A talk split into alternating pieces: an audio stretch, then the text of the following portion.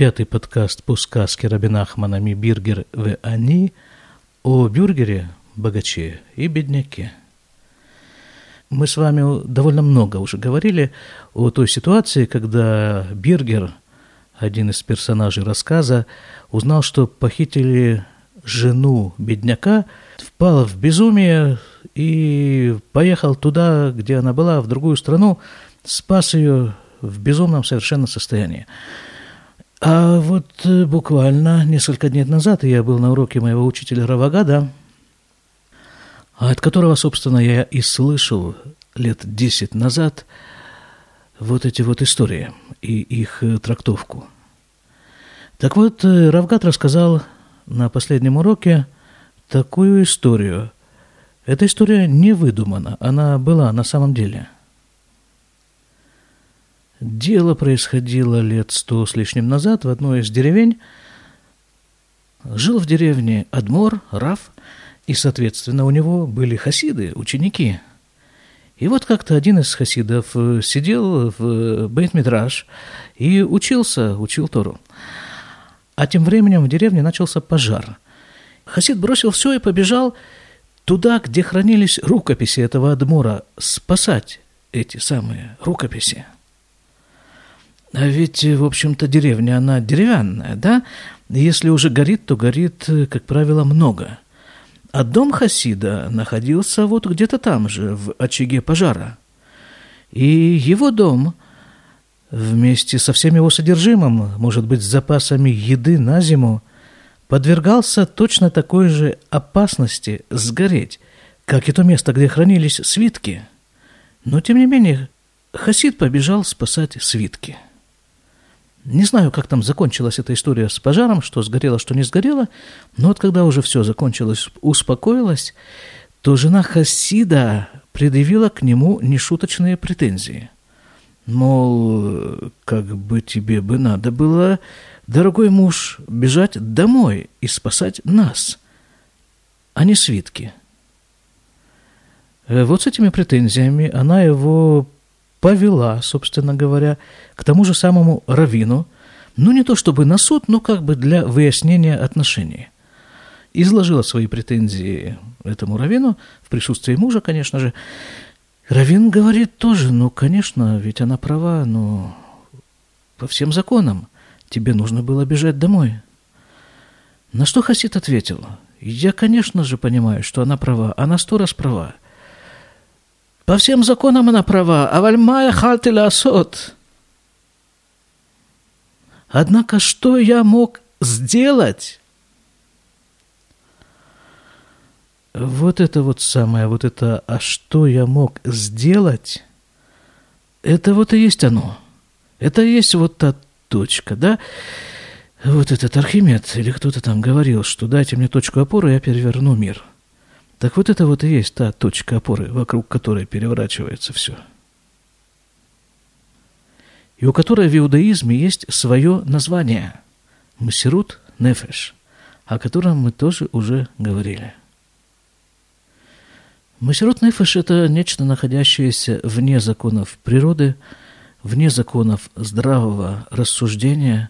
Вот это вот «а что я мог сделать?» И если человек готов пойти вот на это, вот на этот самый Масерут Нефеш, который находится вне законов природы, то ему и открываются вещи, которые находятся вне законов природы. В частности, вот в этой нашей истории, в сказке Рабинахмана, когда состоялось это спасение, когда Бюргер пришел именно вот в такое состояние, а что я мог сделать – а что я мог сделать? Я поехал ее спасать. Так э, в ответ на это ему и жене бедняка, которая тоже, в общем-то, сумела выбраться, выскользнуть из-под законов природы своим поведением. Об этом мы говорили в прошлый и позапрошлый раз. Вот в ответ на это у них обоих родились дети. Причем у жены бедняка родилась дочь какой-то совершенно невиданной, немыслимой среди людей красоты. Она была настолько красива, что люди приходили просто посмотреть на нее. А что такое эта красота, невиданная среди людей, об этом мы тоже уже говорили. Просто с этим вступлением я хотел подчеркнуть идею, что Мессирут Нефеш двигает этим миром. Причем это Мессирут Нефеш не обязательно может быть каким-то всплеском, там броситься на амбразуру или что-нибудь еще такое сделать. Не обязательно. Мессирут Нефеш может быть совершенно ежедневная, будничная.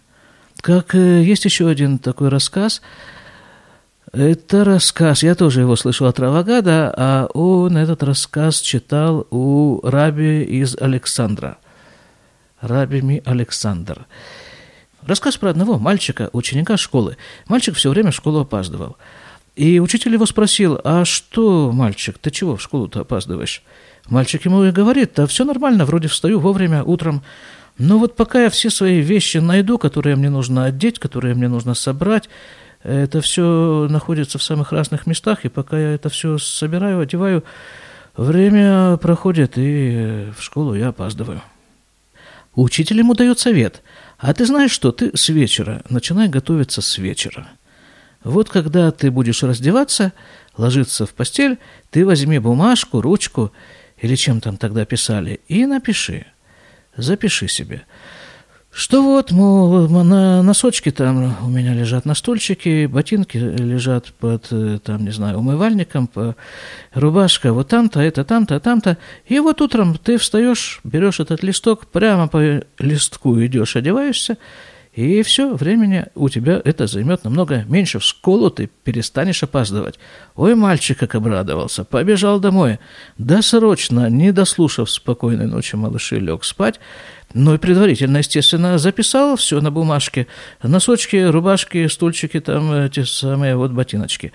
И в конце, в концов, когда он уже приближался постепенно к кровати и забирался в кровать, последняя запись в этом списке была «А я сам» в кровати. Встает утром, идет по списку, точно по графику, по списку.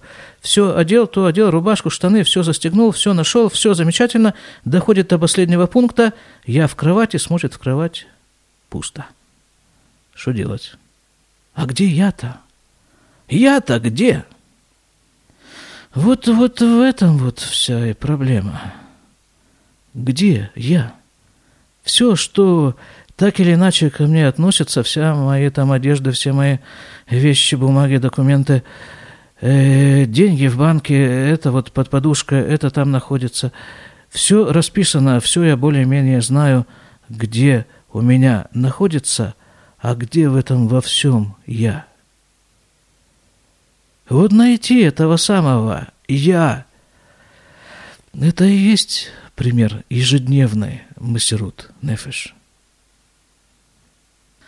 Да, кстати, вот этот вот, э, вот этот самый хасид, который там на пожаре побежал спасать рукописи своего рэбе, так Рав Гад, когда он в молодости работал в школе, в его классе учился правнук этого хасида. Давайте вернемся к нашей сказке как мы сказали, и у Бюргера, и у жены бедняка, когда они вернулись домой, у каждого из них родился ребенок, у Бюргера родился сын, у бедняка и жены бедняка, соответственно, родилась дочь невиданной красоты. И вот у Бюргера возникла такая идея, а не поженить ли этих детей?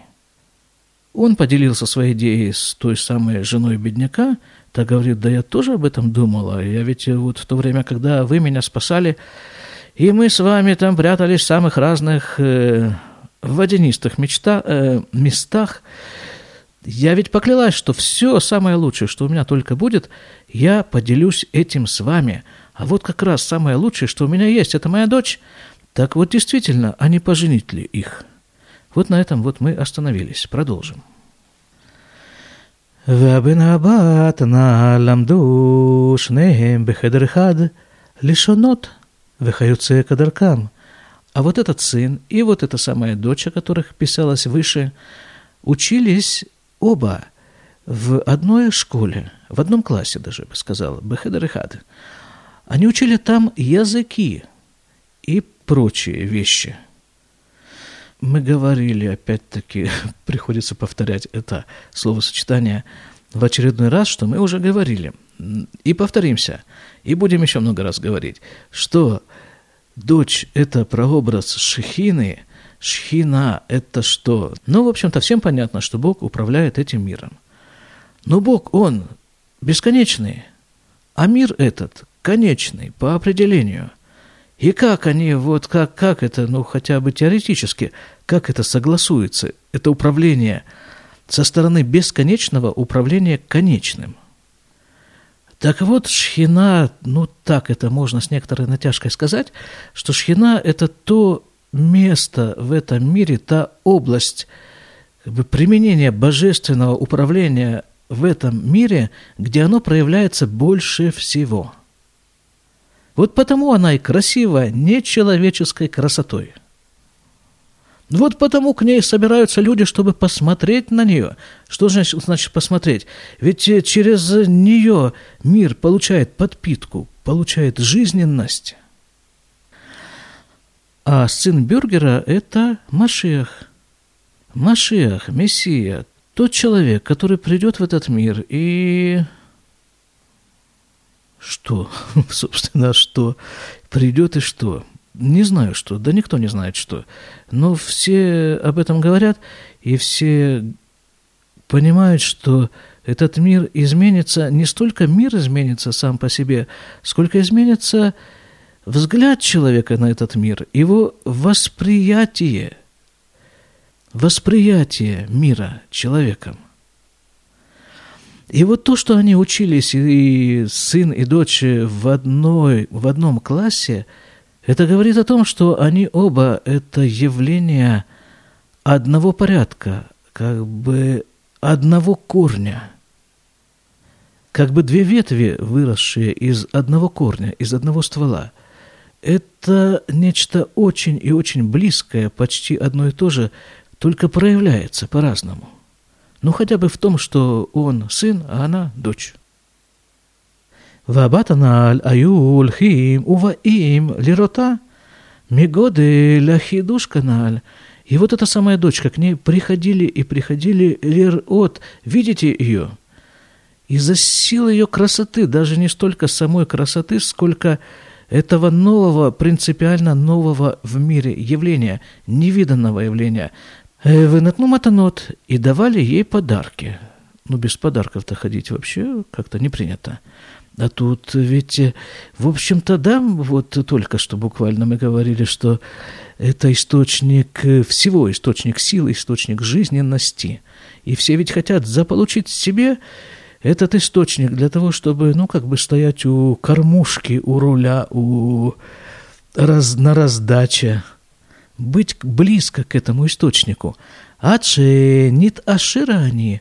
И вот таким образом давали, они все приходили, которые давали подарки, чтобы как-то вот э, ее заполучить, в общем-то, да? Все хотят ее заполучить, и ее одаривают. И таким образом разбогател бедняк. Ваюбаим сарим лерута в утва бейнеемеод.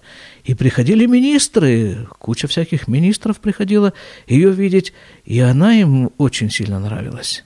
Вая, яфья Хидуш Гадоль, бенем, Ее красота была чем-то чем совершенно новым в их глазах. Килоя Йофи Шель Эноши Кляль, потому что она была красива нечеловеческой красотой.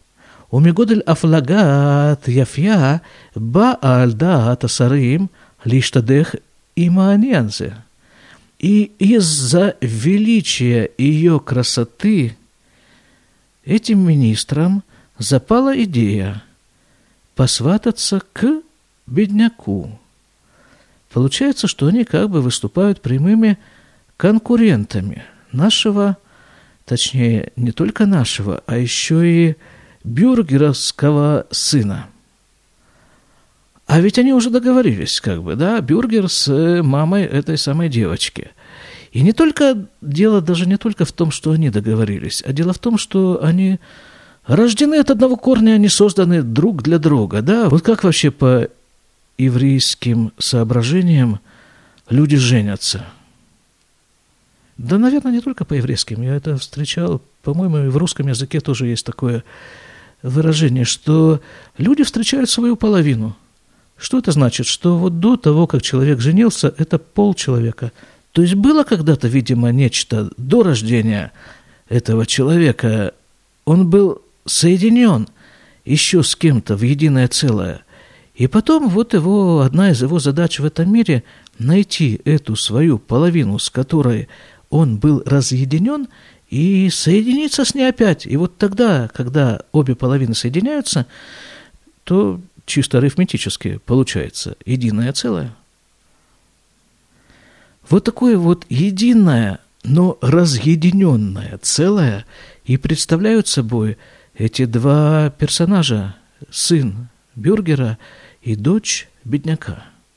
А тут, конечно, появляются сарим и хотят ее заполучить Сарим – это министры, и хотят ее заполучить себе. Ну, не просто себе, а вот э, так написано. Весаар Шая Бен и министр, у которого был сын, Хашак, Хашак Литхатенема. Он хотел женить своего сына на ней. Ах, эйна элахем литхатен им казе. Однако как-то негоже министру породниться с бедняком – Алькен ухраху лирот лиштадель. Легадель – это Ишазе. И тогда эти министры решили этого человека как бы постепенно поднять.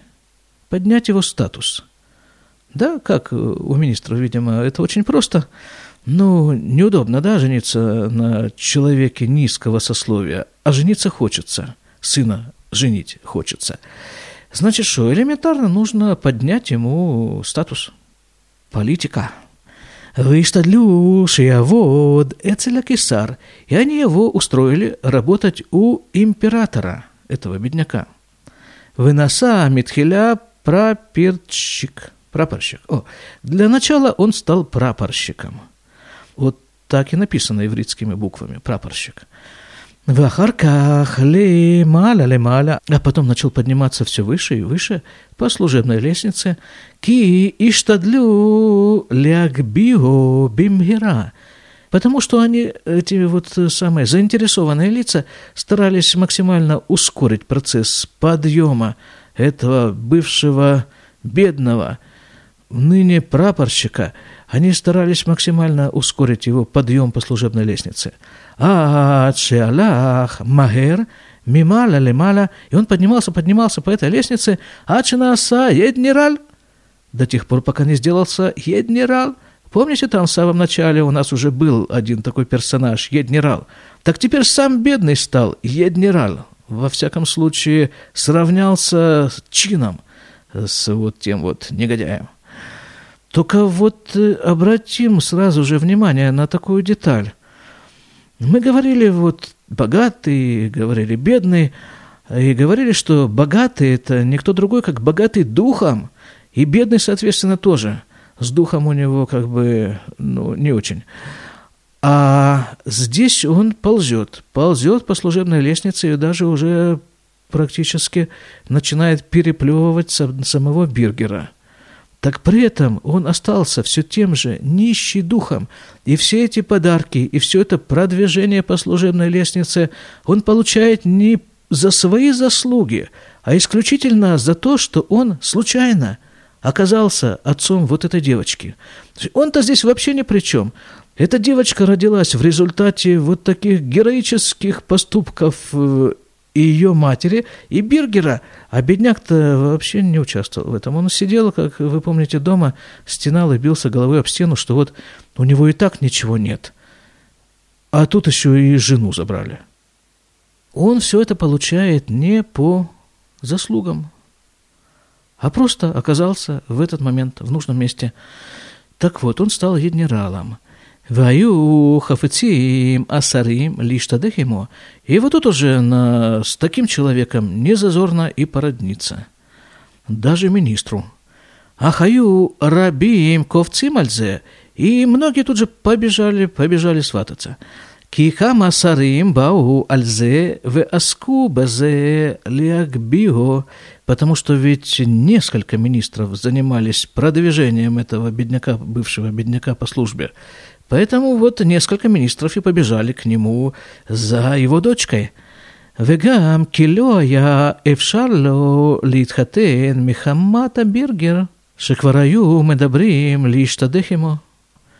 А с другой стороны, он не мог ни с кем породниться – из-за того, что уже была некоторая договоренность о сватовстве этой дочки и вот этого сына, и об этом уже стало известно – вот тут, с одной стороны, как бы нужно было папашу приподнять, да, в звании, а с другой стороны, вот всплывает новая, новая проблема. Сын бедняка, с которым уже договорились.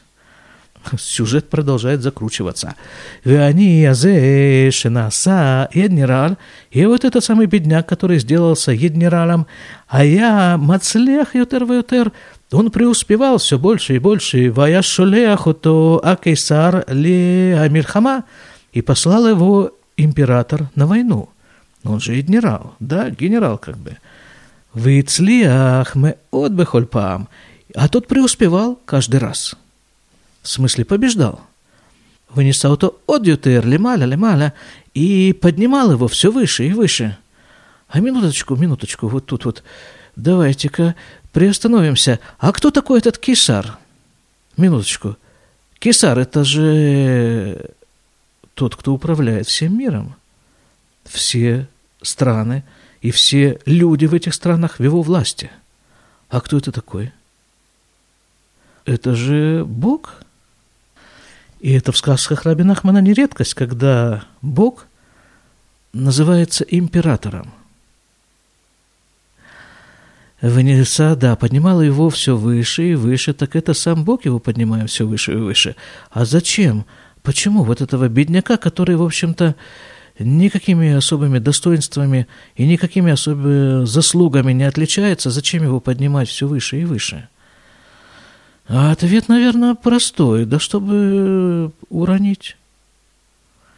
И не просто ради того, чтобы позабавиться, а для того, чтобы ну, исправить этого человека. Иногда нет другого способа, но настолько он уже нищий духом, то что для того, чтобы его хоть чуть-чуть стряхнуть, нужно его уронить. А для того, чтобы уронить, нужно поднять.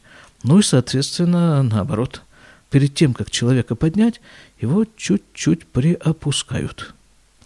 Вая Олег умацлех вот и продолжал этот э, генерал теперь уже преуспевать «Ад ашер ни сталек шама кейсар» до тех пор, пока не исчез там император, исчез, в смысле умер. Вынет я отцу кольбная ямадина ля сото толя кейсар» И решили все подданные государства вот этого вот бывшего бедняка, ныне генерала, сделать императором. Минуточку, что значит «умер»? Бог умер. Бог, он бессмертен. А кто ж тогда умер? Здесь вот, вот, вот о чем идет речь. Конечно же, Бог не умер. Бог, Он не умирает, чтобы вам не говорили. А что умерло, это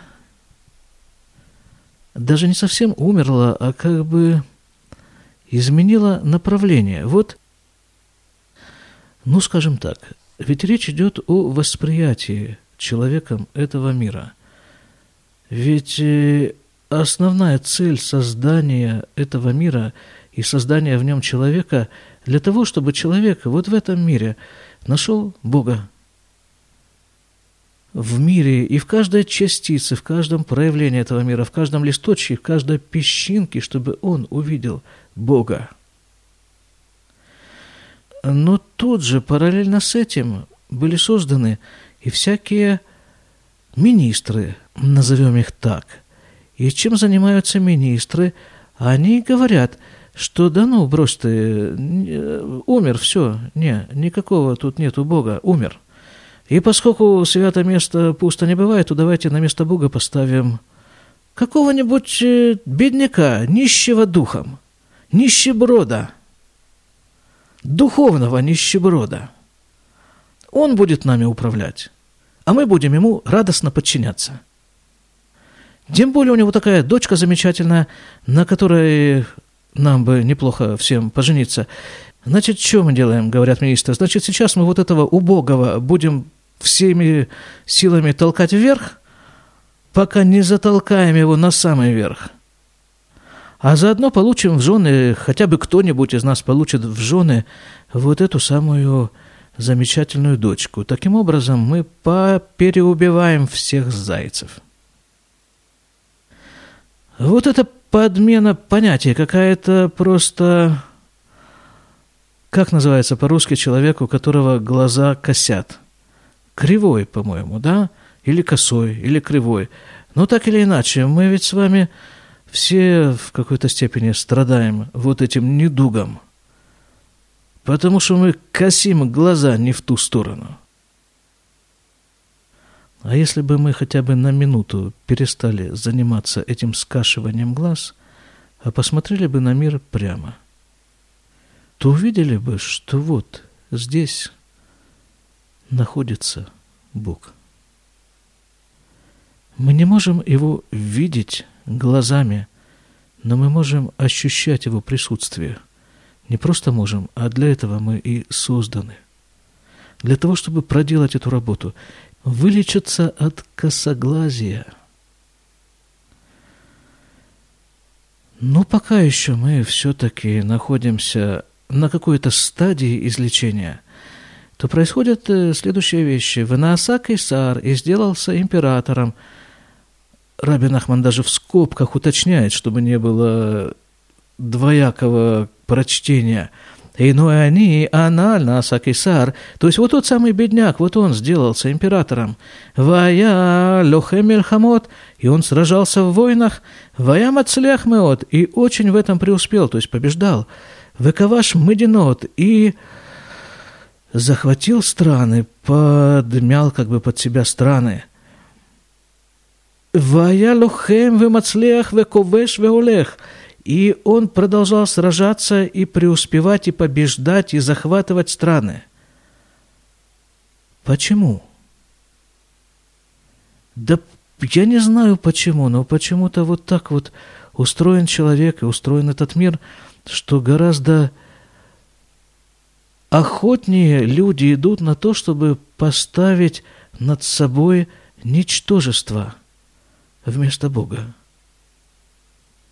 чтобы заниматься какими-то ничтожными делами. Косоглазие косит народ. И вот под этого императора ложились целые страны. Ад Шиша Рамадинот Нит Яцу Лимсор Тахат Ядо Барацон Тов до тех пор, пока все остальные страны, которые он еще не успел захватить, они все решили, что мы не будем с ним воевать, мы просто без боя ему сдадимся. Добровольно и безоговорочно. Кирау ацлахато агдуля, потому что они видели его колоссальный успех. Шихуля юфи шель аулам, веколь амазаль шель аулам эцло, потому что вся красота мира, имеется в виду дочка, скорее всего, и вся удача мира находится у него. Ну, потому что ведь э, люди оценивают удачу по внешним атрибутам. Вот этот сумел из бедняков подняться в императоры, значит, э, он прав. У него сила, у него правота. А в это время какой-нибудь, ну, тот же самый праведник сидит себе в э, своем неказистом доме, учит книгу или пишет книгу. И нет ему особого дела до того, кто сейчас император, а кто первый и второй и прочие помощники императора. И на самом-то деле все ключи от этого мира находятся у него, у этого праведника. Но его мало кто замечает. Но так уже это вся, так уже это вся игра построена. Опять-таки, весь вопрос, куда ты направляешь взгляд. А вслед за взглядом и всего себя. И вот весь мир решил, что удача и сила и красота этого мира находятся у нынешнего императора – Алькейн иткапцу колам лахим вискиму, и поэтому собрались все цари и решили, Шигуе кейсар аль улам, что он будет императором над всем миром. Вынатну лёктав бе утиот загав. И дали ему об этом документ, написанный золотыми буквами. Ну вот, на этом мы сегодня закончим. Тут у нас надвигается Песах – так что у нас будет некоторый перерыв, я думаю, недели на две. Не знаю, как там получится. К Песаху нужно готовиться, это целое большое, большое занятие. А сейчас я хочу просто сделать объявление. Я смотрю по статистике, слушают этот подкаст люди из самых разных стран. Но все-таки, если кто-то из вас живет в Иерусалиме или в тех местах, откуда Иерусалим досягаем – и если у него возникнет такое желание, то мы с группой людей собираемся для обсуждения подобных тем по средам в три часа дня в гостинице «Дипломат» в Иерусалиме. Сейчас мы там занимаемся Игерета Кодыш. Это письмо, даже серия писем, которую написал Альтер Ребе. Эти письма издаются как часть Тании. Вот сейчас мы занимаемся одиннадцатым письмом. Если кого-то это заинтересует, Иерусалим, гостиница «Дипломат», второй этаж, среда, три часа дня. На следующей неделе, 13 апреля, мы еще встречаемся. Потом мы делаем перерыв на Песах, тоже недели, наверное, на 2-3. Ну и после Песаха с Божьей помощью продолжим. Если есть вопросы, пишите их в комментариях или по почте. До свидания.